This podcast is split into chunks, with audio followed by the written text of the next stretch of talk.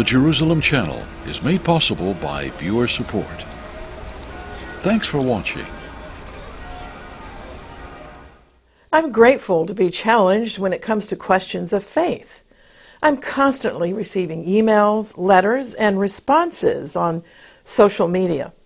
There are lots of thoughtful issues that viewers want to raise and that keeps me always going back to Scripture as the source of wisdom and understanding. So today I've compiled the top 10 most frequently asked questions to our ministry. And I hope the answers will give you some practical biblical truths to live by.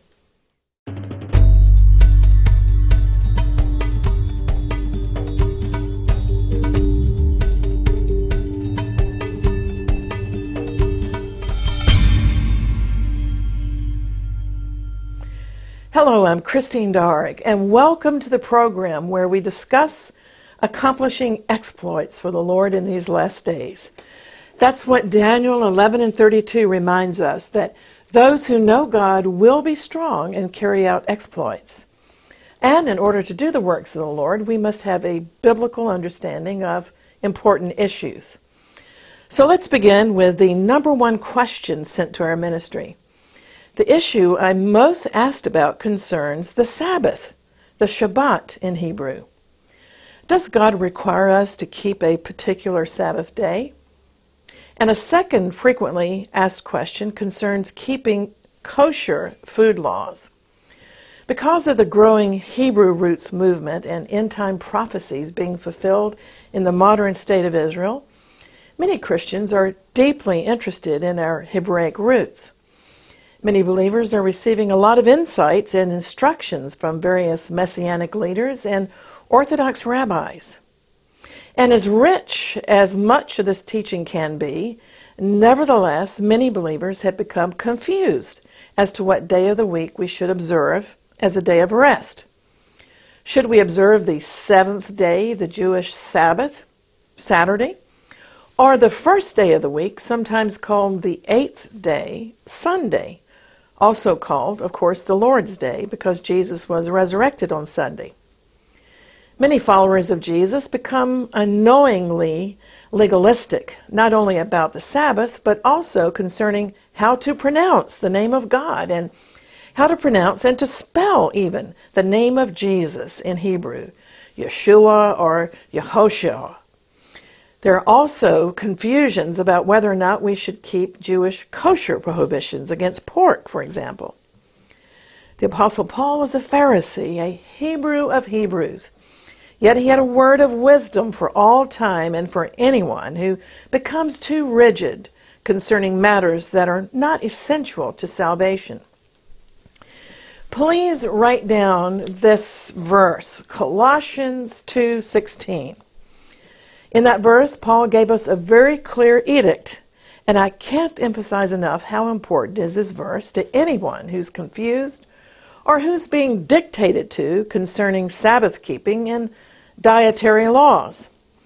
Because Paul said, Let no one judge you in matters of food and drink, or with respect to a festival, a new moon, or Sabbath days. Isn't that wonderfully clear? Concerning food, kosher or non kosher, or drink, wine, or non alcoholic beverages, or Sabbath keeping, Paul said, Let nobody judge and dictate your choice in these matters. Well, because of our experiences of living in the Jewish state, we couldn't help but fall into the rhythm of celebrating the Sabbath beginning on Friday evening, which, of course, is when a Jewish day begins at sundown. My husband and I enjoy the relaxation that begins with an evening meal on Sabbath Eve, Friday night, and we enjoy unwinding and relaxing during the day on Shabbat, Saturday. But we also don't have a problem with worshiping the Lord on Sunday, the day of the Lord's resurrection. We enjoy both days. Besides, Sunday is never a day of rest for a preacher. We enjoy the best of both worlds. Did you know that according to the prophecy of Isaiah 66 in verse 23, during the millennium from one Sabbath to another, not from Sunday to Sunday, but from Sabbath to Sabbath, all mankind will come, the Lord says, and bow down before me. Well, on matters concerning the law of Moses, it's important to acknowledge that in this dispensation, Messiah fulfilled the law through his death and resurrection. Just as we no longer have to offer up animal sacrifices because Messiah has become our sacrifice acceptable to God, so we no longer have to keep the literal Sabbath. You see, Messiah has become our Sabbath rest. According to Hebrews chapter 4 in the New Testament, we fulfill the Sabbath now by ceasing from our dead works and entering into the salvation rest that's provided through the finished work of Messiah. The new covenant warns believers against trusting in the law for salvation. For trusting in the law would be a denial of what Messiah, Jesus, has accomplished for us. Well, Constantine made Sunday an official public holiday, but only later in the medieval church was Sunday erroneously substituted for the fourth commandment. Just know this believers are no longer under the Sabbath law, although we are free to practice it should we so choose, because we all need rest. But, and this is vitally important, we are not free to condemn other believers who do not observe it. A third question that I'm often asked is should Christians celebrate the Jewish festivals? Those are the appointed seasons as outlined in the Torah in Leviticus chapter 23. These appointed seasons include the four spring festivals Passover, unleavened bread, first fruits, and the Feast of Weeks, which Christians call Pentecost. And also the three fall festivals, namely the Feast of Trumpets, the Day of Atonement, and the Feast of Tabernacles. Besides these seven biblically mandated festivals for the Jewish people, many Christians also enjoy celebrating in the wintertime the Jewish Feast of Dedication or the Festival of Lights called Hanukkah, and also later the holiday called Purim, which commemorates the saving of the Jewish people from destruction during the Persian Empire in the time of Queen Esther. Born again believers are not commanded by God to observe all seven Levitical festivals, as I said, nor are we mandated by God to observe Hanukkah and Purim. Nevertheless, studying, appreciating, and celebrating these holidays is not prohibited to Christians. They, they are all part of our liberty to celebrate in Messiah if we choose. In fact, by celebrating these seasons, we can learn many insights about the plans and purposes of God. We learn, for example, that Yeshua, Jesus, has fulfilled the four spring festivals to the letter, and that he will shortly fulfill the three fall festivals. Well, it's highly edifying to study all the Jewish holidays, and although in this dispensation Christians aren't commanded to keep these appointed festivals, because Messiah is our Passover lamb and he has been sacrificed for us. Nevertheless, during the millennium, the Feast of Tabernacles will be celebrated by all the nations on earth. That's what Zechariah chapter 14 and verse 16 prophesies.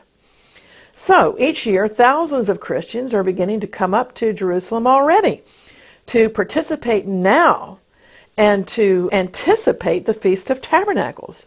We're part of a prophetic vanguard that's holding what I call a dress rehearsal to worship King Messiah in the city of the great King. Therefore, my answer is studying and celebrating the Jewish holidays is an unstoppable move of the Holy Spirit. So don't fight it, just enjoy it. Now, question four what about the pagan commercial holiday of Christmas, as many believers view it as being commercial and pagan?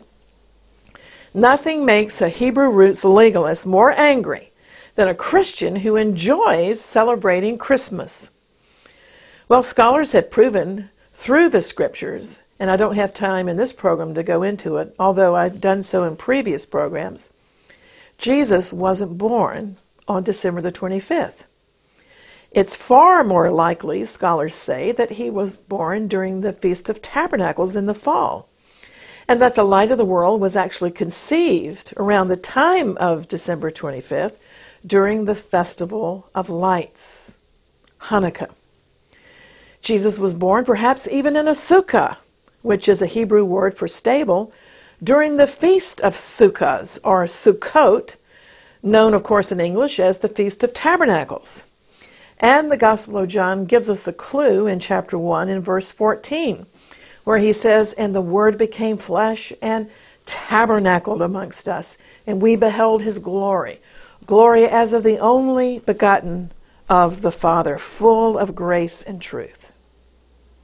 Because of the influence of the Hebrew roots movement and because of my sensitivities concerning Israel and the Jewish people, for a couple of years, I also developed a negative attitude towards Christmas. And by the way, in our ministry each year, we try to celebrate Messiah's birth when it really happened during the Feast of Tabernacles.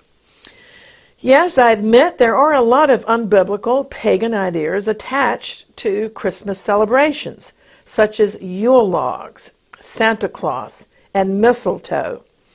But these can be eliminated and there's nothing wrong with celebrating the glorious nativity of Jesus to strengthen our knowledge of the doctrine of the incarnation. I don't have a big problem with setting a day aside as a way to remember and celebrate the birth of the Savior and to talk, for example, about the manifestation of the wise men, which scholars believe took place at about January 6th, which just happens to be the Orthodox Christmas Eve. So at the end of the day, I don't have a big theological problem with celebrating Messiah's birth. We have freedom in Messiah to do that. I do like gift giving and I do like family time. That's just me. So, using the Apostle Paul's edict, I will not let any man judge me concerning holidays and Sabbath keeping. If Jesus is the reason for the season, then I will celebrate Jesus any and every day of the year without any man judging me. Well, I realize this question about Christmas gets a lot of people mad. I had a Messianic Jewish friend who wrote me off because I celebrated Christmas with my family. But on the other hand, I have other Jewish friends who love Christmas and who enjoy celebrating it. For them, Christmas is a bridge so go figure. Well, let's look at question number five. What about celebrating Easter? Well, Easter is a pagan word taken from the name of the spring fertility goddess. Easter eggs, Easter rabbits, Easter baskets, and Easter chicks are fertility symbols that don't have anything to do with the resurrection of Jesus. What a shame. We need to take the broom of the Holy Spirit to these. I don't say, for example, Happy Easter. I say Happy Resurrection Day. And many believers are doing this now. For many years, our ministry has, in fact, been holding Passover conferences in Israel to correct these errors and to celebrate Messiah, our Passover, who has been sacrificed for us in sync with the Passover holiday when he really died and was resurrected. It was a sad day when the church decided to divorce itself from its Jewish foundations and when it decided to celebrate the resurrection at the time of the spring solstice instead of when it really happened during the Hebrew month of Nisan. The church must be accurate and celebrate the death, burial, and resurrection of our Lord during the Passover and first fruits festivals, which are types and pictures of truths that Yeshua, Jesus, accomplished for us in making atonement for Israel and for the world. Now, the next question, number six, is by far the most controversial and gets people very defensive because it touches their wallets. Whenever a pastor in a church, or dare say someone on a TV channel, starts talking about money, that can raise the blood pressure of a lot of folks. Should we tithe our income to God? Should we tithe on the net or gross income? And so forth. In my opinion, such questions always betray a lack of faith and trust in God. Tithing has to be taught, just like wisdom has to be taught. Both tithing and wisdom are not in our DNA because we're born with an evil inclination and we're born with natural selfishness. My father, of blessed memory, taught me to tithe, and I'll never forget how shocked I was when, as a little girl, he gave me a $1 bill, which made me happy because I thought of all the candy I could buy for a dollar. But then he said, Now you need to give back to God a tenth of that dollar. I was totally shocked. A dime? I had to give 10 cents of that dollar to God? But my father taught me that since God gives us everything, the least we can do is return to Him a portion that will become a record before God, documenting that we believe He exists and that He is a rewarder of those who diligently seek Him. Well, many preachers teach Malachi 3 9 that says if we don't tithe, we'll be cursed with a curse. Well, I do believe that, but it's also pretty negative preaching. Jesus said, Give and it shall be given unto you. And I like the way the offerings of Cornelius are beautifully described in the New Testament in Acts chapter 10 and verse 4. His giving is described as a memorial before God. In other words, the angels keep a record of our giving called a memorial. Some people teach that New Testament believers are under grace, and so we aren't required by the law to give 10%.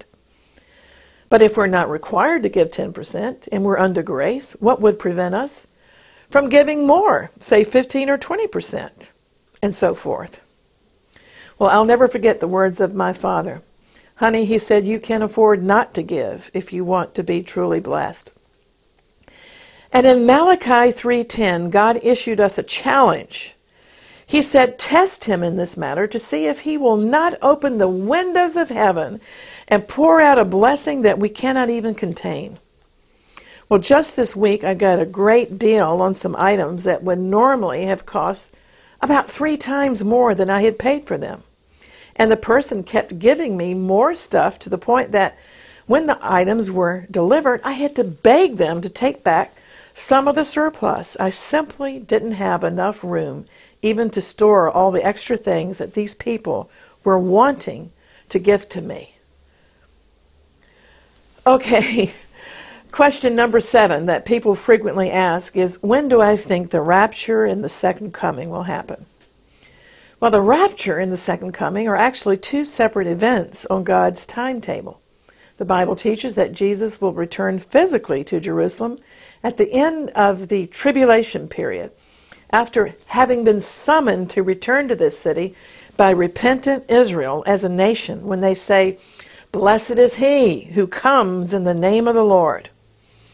At the second coming, Jesus will not come as a thief in the night, but he will return to earth physically to rule as the lion of the tribe of Judah, sitting upon the throne of his ancestral father David. But there are scriptures that also describe a rapture, a snatching away of the believers from the earth during a time when the Lord will suddenly descend into the atmosphere as a thief in the night to snatch the special precious jewels from the earth, his awaiting bride, the body of Messiah. The rapture is not a false doctrine, but it's a mystery that's concealed in the Hebrew scriptures in types and shadows, such as Enoch and Elijah, who never died, but who were snatched to heaven by God without dying. And it's a doctrine that's revealed in the new covenant by both the Lord Jesus and the Apostle Paul. Jesus said for us to pray that we will be counted worthy to escape all the things coming upon this earth. Are we living in the time of the rapture and the subsequent second coming? Yes, I believe we are. But these are questions that Christians have built whole websites around and that we discuss eagerly with good reasons because a true follower of Jesus will be eagerly watching and waiting for the Lord's return. True believers aren't so attached to this world that we'll be caught short when the Lord returns. An Orthodox Jewish friend remarked to me that he's amazed how Christians are so absorbed with the subject of only seven years, known as the Great Tribulation, and the period that will either precede or follow the event known as the rapture. And then, of course, there are those who believe in a rapture that occurs in the middle of the tribulation period. I personally believe the overall tenor of Scripture teaches a pre tribulation rapture. And that point of view is something that we've expanded in other programs available at our website. So, on to question number eight. This involves something called Christian Zionism. In other words, I'm often asked should Christians be supportive of the Jewish people and of the nation of Israel? You see, there's an era called replacement theology that's quite deadly. This erroneous viewpoint outrageously claims that God has rejected the Jews and has replaced his chosen people with the church. Replacement theology is a big irony in light of the fact that God has miraculously restored the Jewish state and brought back the Jewish people in these last days from the four corners of the earth. Surely the world should sit up and take notice of the fact that God is hardly finished with the Jews since he's in the process of restoring them to their own land and to their ancient capital city, Jerusalem. Zionism, the return of the Jews, is not politically correct, but it is biblically correct. Therefore, a Christian Zionist is a believer who believes all of this Bible and who recognizes that God is presently restoring the Jewish people to the promised land, just as he prophesied and promised. Recently, my husband and I were speaking in a church, and we were approached after the service by a man who said he had been attending that particular church for about three weeks, and he wasn't used to hearing that Zionism is a positive subject mentioned in the Bible. Up to that point, he had only heard the usual media hype and Muslim propaganda against Zionism, the type of anti Semitism that's all too prevalent these days. As I've said many times, God certainly doesn't approve of all of the policies of the current secular state of Israel. But he does favor the return of the Jews to the promised land at this time. Therefore, it's incumbent upon every child of God to pray for the peace of Jerusalem and to pray for the protection and salvation of Israel. Here's question number nine in my top 10 of frequently asked questions. Is it always God's will to heal somebody? You and I must develop the mentality that God favors healing, unless, of course, sin and rebellion blocks the flow of our healing. But healing is definitely part of the atonement that Jesus suffered and paid the price for us at the whipping post and on the cross. Isaiah 53 declares that by his stripes we are healed. So we must take hold of the healing aspect of the gospel and salvation. If you've got a sin in your life, if you will confess your sin, Jesus has already paid the price for both your sin and sickness. So meditate on and believe Matthew chapter 8 in the New Testament and verses 16 to 17, which say that when the evening came, many who were demon possessed were brought to Jesus. And he drove out the spirits with a word, and he healed all the sick. And this was to fulfill the prophecy of Isaiah. Himself, he took our infirmities and he bore our diseases. Amen. Lay hold of that. Now, the last question, number 10 in the list today, that I have time to mention in this program involves questions about salvation. Many write to me requesting prayer for the salvation of a loved one, for example. Often it's a request for an elderly parent or elderly spouse for whom they have no assurance that the person is saved. Yet the person is tottering dangerously on the brink of eternity. While I'm happy to pray for these requests, nevertheless I suggest that they try to lead their loved ones to the Lord through a simple bedtime prayer. Often it's best to ask someone to pray before going to bed at night because, generally speaking, people are more compliant and calm before bedtime and more meditative. So, privately, in the name of Jesus, bind any offense or stubbornness and remit their sins according to the Great Commission in John chapter 20 and verse 23. And by remitting their sins, the person is prepared by the Holy Spirit and made more pliable. Then it will be a natural thing to say to your loved one, Dear one, as we go to sleep tonight, let's commit our souls to the Lord because we never know if tonight our souls will be required of us. Will you pray with me? Then you can lead the loved one in a simple, uncomplicated prayer for the forgiveness of their sins and to commit their spirits, souls, and bodies to the Lord in the name of Jesus.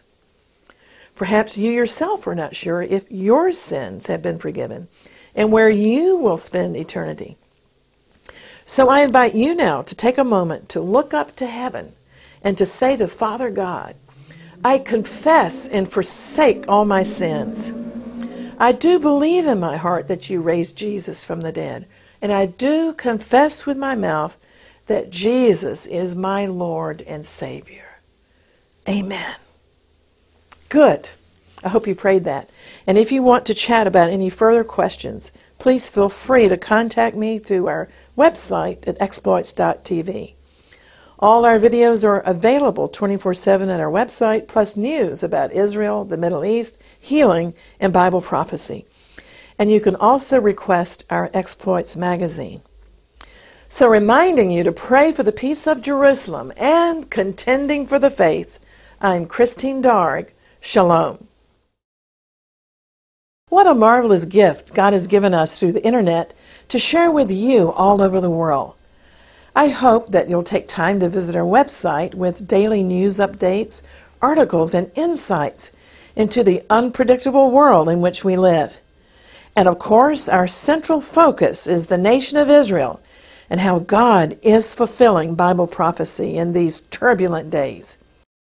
We send out email alerts of all our new videos, and you can also read our Exploits Ministry magazine free online. All you need to do is let us have your email address. Better still, you can contact us by phone in the USA at our toll free number 1 888 245 2692. Our number in the UK is 0843 557 4077. And please keep in mind that all this is made possible by viewers like you who will stand with us. You can make a donation by credit or debit card at our website. Thanks for being a part of Exploits Ministry.